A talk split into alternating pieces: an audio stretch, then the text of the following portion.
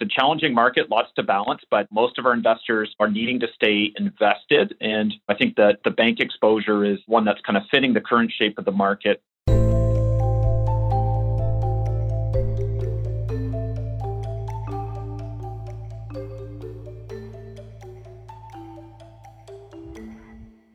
Welcome to the seventh episode of our deep dive series on Canadian bank quarterly earnings. Today, we're covering the second quarter twenty twenty-two bank earnings announcements, and we will return each quarter on this channel to update you on the latest financial results. My name is Daniel Stanley. I'm an E T F specialist at B M O Exchange Traded Funds. I'm joined today by my friends and colleagues, Chris Heakes, Portfolio Manager for all of B M O's equity and multi-asset E T Fs, and Sohrab Movahedi, Managing Director, Financials Research at B M O Capital Markets.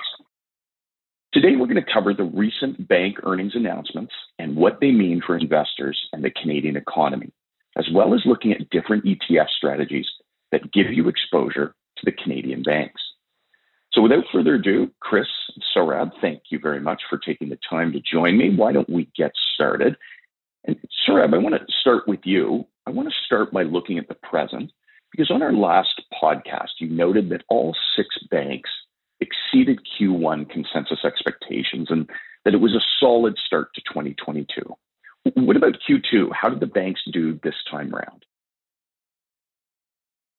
Dan, it's good to be back. I'd say uh, it was pretty consistent with the maybe the first quarter final assessment. This time, five beat. One was a one percent miss, so I'll call that a push. Collectively, they reported a little over fifteen point one five billion dollars in after-tax cash operating earnings. That was five percent higher than a year ago. On a fiscal year-to-date basis, we're halfway through. As a group, they've now delivered uh, just around thirty-one billion dollars in after-tax earnings, which is ten percent higher than the comparable period last year. So they did pretty good. I'd say, you know, another consistent, you know, if, if one consistent theme this quarter was they essentially exceeded expectations, the other one was that the source of those better-than-expected results were the credit provisioning levels. Credit provisioning levels remain embarrassingly low levels across the group. The P C L ratio, the provision for credit loss ratio, was uh, two basis points. You know, if we kind of think about the banks and we look at their through the cycle P C L ratios, they would be in the thirty-five to forty basis point range versus the two basis points this quarter. And a couple of years ago, during the peak of the pandemic, close to two hundred basis points, one hundred fifty basis points. So uh, clearly, the pandemic-related reserve building two years ago is uh, is proving t- to have been overly conservative and a gift that keeps on uh, giving. On the rest of it, I just say that uh, long-lived business diversification. Last year, their fee businesses like uh, investment banking and trading and capital markets and wealth in general were shouldering the uh, brunt of it. And uh, the baton looks to be being passed to the deposit-taking, loan-making operations, benefiting from like an enduring benefit, if you will, for the next little while of the central bank rate hikes. That's great. Thank you, Sohrab. Chris, on our last podcast, you mentioned that rising rates were benefiting financials, but that this had to be balanced off with the, the geopolitical risks that existed out there, namely Russia's invasion of Ukraine. Uh, now the risk of recession has to be added to this balancing act. Chris, if you're looking at our E T Fs with bank exposure, what are the markets saying about financials on an absolute basis and maybe also on a relative basis? Yeah, thanks, Dan, and, and also great to be here. It's a challenging year for investing. Certainly, you know, it is certainly a, a balancing act along a few different dimensions. You know, if you look at kind of the price evolution of the banks since, uh, you know, our last podcast, you know, they were under a lot of downward pressure. Um, you know, the market was as well, um, as we know, but the banks, you know, were down about fifteen percent from mid-February to mid-May. You know, the broad index in Canada, Canada's been a little bit of a beacon of relative light within the scope of world equities. But even then, the broad index was only down nine percent. So Canadian banks were taking it on the chin in terms of a price perspective. Um, you know, the view that we were going out to clients was this would be an adding opportunity at the time. But of course, to your point, we have to mention that, you know, it's balancing risk versus reward, recession risk. In our view, it's not imminent, but, you know, it's certainly out there, maybe out in the future, a couple of years. Geopolitics is obviously huge. In terms of rising interest rates, you know, we still think that's going to be a tailwind for banks, but, you know, investors did not like to see kind of the flattening yield curve out there. Um, but, you know, since this kind of sell-off of fifteen percent that I mentioned, looks like the market's starting to restore its confidence in banks. I do think there's a little bit of a, you know, where else can you go? Or a, there is no alternative, uh, TINA, as it's called. Um, but, you know, banks are pretty solid fundamentally. You know, I think we're coming out of this quarter with cautious optimism. Um, you know, as Sohrab said, by no means did they, did they knock the lights out, but, you know, performance was pretty, pretty solid on the bottom line. Dividend yields at four percent, they're trading at ten times earnings. You know, we've seen this preference, um, you know, across our suite for a little more high quality investments this year. We've seen like dividends outperforming, for example, companies that have current earnings. And I think the, the banks do fit that, uh, fit that mold, so to speak. It's a challenging market, lots to balance, but most of our investors are needing to stay invested. And I think that the bank exposure is one that's kind of fitting the current shape of the market. And, um, you know, we are seeing some, you know, client flows into banks and dividend strategies there. Thanks for that, Chris. Sohrab, I want to come back to you because uh, Chris mentioned the dreaded recession word, even though he says it's, it's, it's not imminent. I, I feel like in each of our previous podcasts, it, it felt like the bank's financial results, which are typically backward-looking versus stock prices, which are forward-looking, were, were in sync. There was a sense that you could extrapolate optimism into the future. Now it feels like with both rising rates and a little bit more economic uncertainty on the horizon, it feels like that synchronicity, you know, and the ability to extrapolate strong performance going forward is being tested. How do you see the banks weathering this uncertainty? Look, there's no doubt uh, that rising rates, inflation, and the overall economic cycle are uh, definitively uh, top of mind for uh, investors, certainly bank investors that we speak with. Um, mostly because it looks like central banks have to be a lot more uh, front-footed with the pace and number of rate hikes to manage inflation really relative to the transitory expectations they have. So if I just think about that for a second, I mean, the, the, the bottom line here is uh, higher rates, higher central bank rates are either then intended to fight off inflation, the environment we're in, or too hot of an economy and intended to slow it down. So it's understandable that higher rates, certainly uh, rising rates at the kind of pace that is expected by the markets, may cause a bit of a, uh, maybe a cause for pause for uh, Canadian bank bank investors, I suppose. Look, the financial markets have priced in their own expectations. So there's obviously right now a bit of a, a catch-up, if you will, between where the financial markets expect to see, let's say, the ten-year being versus, uh, you know, where the rate hikes will take it.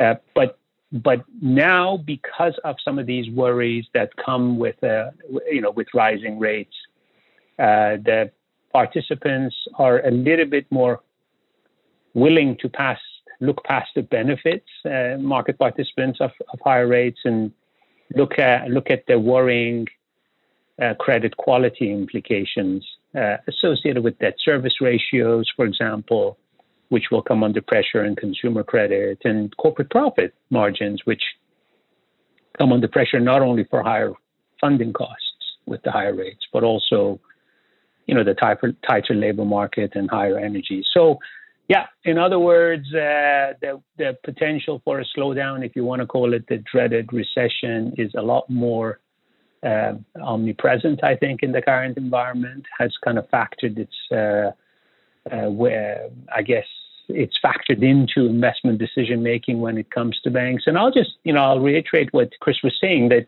look, that February when we really saw the first set of rate hikes kind of coming through between February and end of May.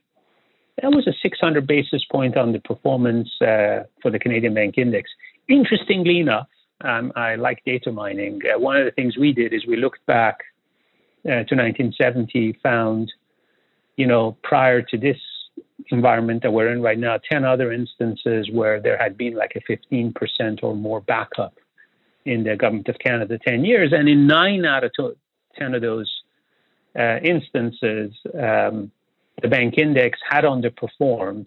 Uh, these would have been of obviously varying durations, but the bank index would have underperformed uh, the broader market uh, during those uh, rate rising kind of cycles. The good news, though, I think for bank investors is that in eight out of ten of those uh, in the preceding or in the following six months uh, when financial markets had peaked off on where the rates are going to be, Uh, the bank index has outperformed uh, both uh, in the next six and in the next twelve months.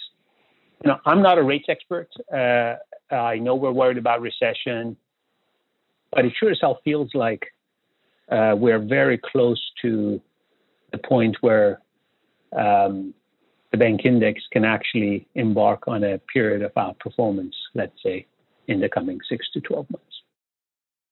That's great, Sohrab. Chris, you brought up the point that, you know, between February and May, the banks were down fifteen percent. Uh, Sohrab, I love that point that you make that, you know, going back in time when we saw rate increases to the extent that that we saw, that that kind of a decrease in the bank index is, is actually quite normal. And subsequently, uh, we, we have seen that in previous circumstances, oftentimes, the banks sort of play catch up from that point onward. So that's a great way to tie, I think, those two together. And Chris, you pointed out exactly that, that since uh, then the banks have uh, have certainly recovered quite nicely. Chris, I want to come back to you, and, and uh, we talked about inflation a little bit here. The inflation stats have been extremely high around the world, and Canada is no exception, and rising prices tend to focus an investor's attention on companies that pay stable and rising dividends. Companies uh, that are benefiting from inflation, such as energy companies, uh, are another beneficiary. What other E T Fs might an investor look at to get exposure to financials as, as well to the broader theme of an inflation hedge? Yeah, for sure. So thanks, Dan. So you, you mentioned there's a couple sectors that benefit from inflation. Uh, energy is kind of top of mind. Energy is really the I'm not sure if it's the only accretive sector, but the only meaningfully accretive sector in the T S X this year. Uh, so obviously energy is playing a role there. But as well, you can think of it from a, you know, factor point of view. That's how I like to think of it. And one of the big shifts we've seen in the market, obviously with inflation high, we're seeing rates go up to, to address that high inflation. And, and what the big uh, rotation that we're seeing is this rotation from growth to value and yield. So companies with earnings further out, you know, kind of the life cycle, you know, call it like, you know, maybe semiconductors or, or uh, growth I T, they're being punished. Companies with current earnings and current cash flow and good valuations, uh, you know, sustainable dividend yields are doing relatively well. And, you know, I do think banks are kind of characteristic of that group as well. So, you know, the one, the, the product set that I think has, you know, really been well positioned and continues to be is, is the dividends. Uh, so in Canada, that'd be Z D V, it's our dividend E T F. And then we have the Z W C, which is our Canadian high dividend covered call, uh, which, which employs that covered call overlay for some extra income. Um, but if you go back and look at, you know, inflation, high inflation environments, you know, you can see it proving out in the data. Again, like Sohrab saying, you you kind of have to go back. You got to take your, your your back testing window back a lot to get, you know, data on the environment that we're in, in now. But uh, both value as well as dividend yield tend to outperform um, broad equities during these periods. Uh, so if you look at those dividends, you know, again, there's there's a pretty high financial weight in Canadian dividend strategies, and we, we have about forty percent in, in the, respectively in those two. Energy is about twenty percent. It's benefiting from this inflation trend. Uh, but overall, when we construct these dividend portfolios, you know, we're we're not looking for the highest yielders, and, and that's often not the way you want to build a dividend portfolio. You want to look for the kind of quality dividend growers, companies that are sustaining their dividend yield. And that's really what's been kind of in preference by, you know, investors this year in the market, um, especially with all those other risks that we talked about in the background. Uh, so both the Z D V and the Z W C, they're actually positive this year. There's not a ton of equity that is positive this year, but they're up, you know, four to five percent each so far this year. So I would say, you know, for someone uh, looking at, you know, to potentially benefit from these themes, this has been a, a good trade. And, you know, I think it'll continue to be because we still have, you know, a few more interest rate hikes to navigate. You know, I think, I, you know, I, I feel like inflation, it's it's going to come down, but it's it's likely to be sticky. You know, it's going to take it's going to take some time. So, you know, I think this continues to be a good place for investors, and, you know, a place where you can be a little bit more defensive as well relative to the broad market, you know, should other risks increase. So I'd suggest the Z D V and the Z W C as places you could look. Thanks for that, Chris. Sohrab, I know we've talked about this on, on previous podcasts, but I just I can't stop thinking about that double-edged sword issue of, of uh, inflation, rising rates, and then their impact on the economy and the banks. Because, you know, as we talked about, on the one hand, banks can increase prices, but on the other hand, you know, higher prices or an economic slowdown uh, will reduce demand for uh, some of those products, services. For those who want to gauge an economy's strength by looking at the financials of the banks, what, what metrics, measures are the most appropriate in your opinion? Maybe the best way to kind of put it is if you think about commercial or business lending, historically, that has been incredibly pro-cyclical. Um, it's a little bit hard to know which one comes, uh, uh, you know, which one's the chicken or the egg, but they seem to coincide. So I'd say you keep an eye on commercial loan growth. Um, I'll tell you, this past quarter, the commercial loan growth was uh, double digits across the bank. So it's coming along uh, quite nicely. I think if you wanted to get a feel for the bank's uh, outlook on the operating environment and, uh, you know, the economy obviously is very uh, tantamount to that, I think you could pay attention to the dividend growth trajectory. Um, and, uh, you know, I think it was mentioned a little bit earlier that they gave us dividend increases and, uh, you know, Royal Bank of Canada gave us a seven percent dividend increase. So, you know, if that is not, I suppose, uh, an indication of management's uh, optimism on its earnings trajectory, I don't know what is. You know, as we start going into a slower economy, the one thing that you hope the banks are doing, and I think accounting uh, uh, under I F R S nine is increasingly requiring them to, to do this on a proactive or forward-looking basis, is you look to see what sort of, uh, I'll say, credit reserve building uh, they are doing. Um, certainly, it doesn't have to be that the performance or the quality of the book has deteriorated, but it would be their signal that they anticipate some degradation in their credit quality. And like I said, this quarter anyway, uh, the reserve levels were were uh, still kind of embarrassingly low. Um, now, this is a tale of two kind of halves, if you will. There's the bit of reserve building that maybe you do as you grow the loan book and uh, anticipate some degradation in credit quality because of higher energy costs or funding costs and the like that are the macro indicators. We're talking about inflation. Uh, but it's also offset by probably some amount of reserve releasing that you're required to do by your auditors, given the, the level of conservatism that it looks like would have been exercised in building up those reserves in response to the to the pandemic. So those would be the, the three or so things that I think bank investors can probably pay attention to. Um, but, uh, you know, I, I, I, you, you don't ever want to say, don't worry, be happy. But I mean, I think you have to also be comforted that uh, Canadian bank executives anyway, C E Os and chief risk officers and the like are constantly paying attention to those things. And uh, maybe one, if you were going to whittle it down to one thing, then you look at their capital ratios and uh, the capital ratios of the Canadian banks, you know, at very high levels. Uh, I don't think anyone expected them to do as well, not even them, as they ended up doing through the pandemic. So, you know, capital is aplenty, reserve levels are adequate, dividends are going up, and loan growth uh, is slowing down, but uh, is still indicative of a healthy economy. That's great. Thanks, Sohrab. Guys, I want to end off this session, as we often do, talking about real estate. Um, Chris, can I ask you to start off um, with your thoughts on real estate now that the cost of borrowing is rising? So, Chris, I'll start with you, and then Sohrab, if you can just chime in after Chris. Yeah, you know, I think it, it, it certainly got really hot, didn't it, in uh, in February. There's probably different pockets out there, but it looked like everything got really hot. Obviously, coming off the highs, it coincided with interest rate hikes. Uh, like you said, borrowing's more expensive. I'm in the kind of the mild correction camp. You know, it might be ten percent, fifteen percent. But I, I think, you know, there's still a lot of strong demand. If you look at where the economy is, employment's strong right now. So, you know, we might talk about the, you know, if U S G D P comes in negative next quarter, they're in a technical recession. But, you know, it's not really a recession, I think, when your employment's that strong. So, you know, I think maybe, you know, there's a little more downside if, if that bends the other way. But for now, you know, I'd say maybe a mild correction just to kind of take some of the, the heat off um, the market with uh, the higher rates. Yeah, so that'd be my two cents on that one. I'd say we look at it from a bank's lens perspective. So on the one hand, higher real estate prices in Canada in particular, have meant higher collateral values for the single largest loan class on the bank's balance sheets.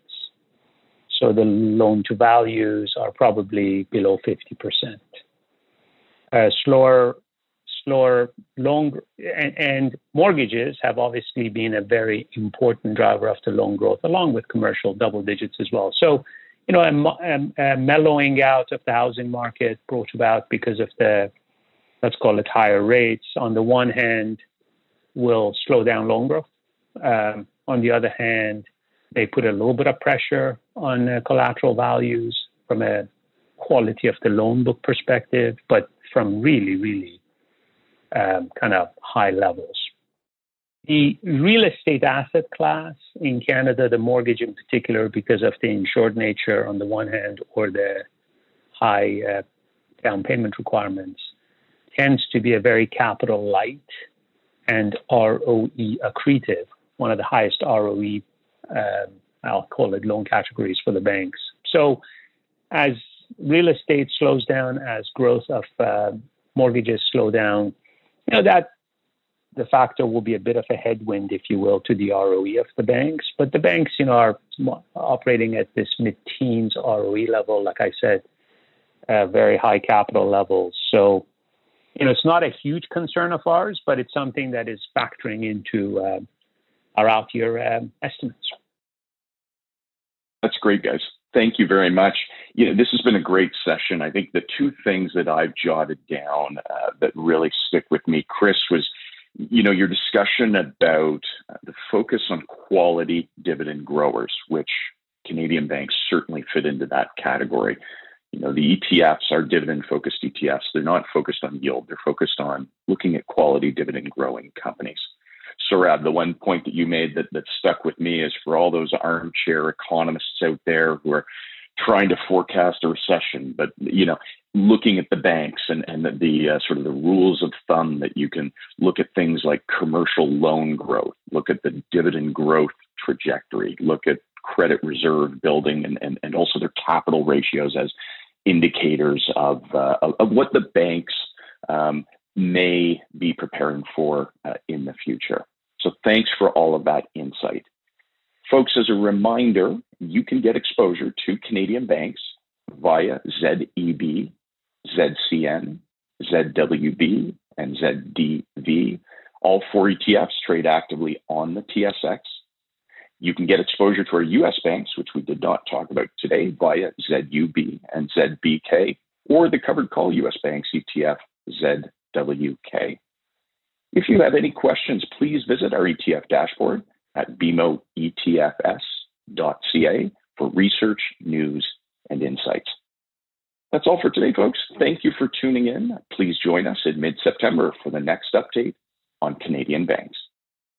Thank you to Sohrab Movahedi, Chris Heakes, and Daniel Stanley for joining us on the B M O E T Fs podcast. If you enjoyed this episode, we encourage you to tune into this same podcast series each Thursday morning for timely insights and strategies. And be sure to bookmark the Canadian E T F dashboard at b m o e t f s dot c a. That's B M O b m o e t f s dot c a. The viewpoints expressed by the portfolio managers represent their assessment of the markets at the time of publication. Those views are subject to change without notice at any time without any kind of notice. The information contained herein is not and should not be construed as investment, tax, or legal advice to any party. Investments should be evaluated relative to the individual's investment objectives, and professional advice should be obtained with respect to any circumstance. Any statement that necessarily depends on future events may be a forward-looking statement. Forward-looking statements are not guarantees of performance.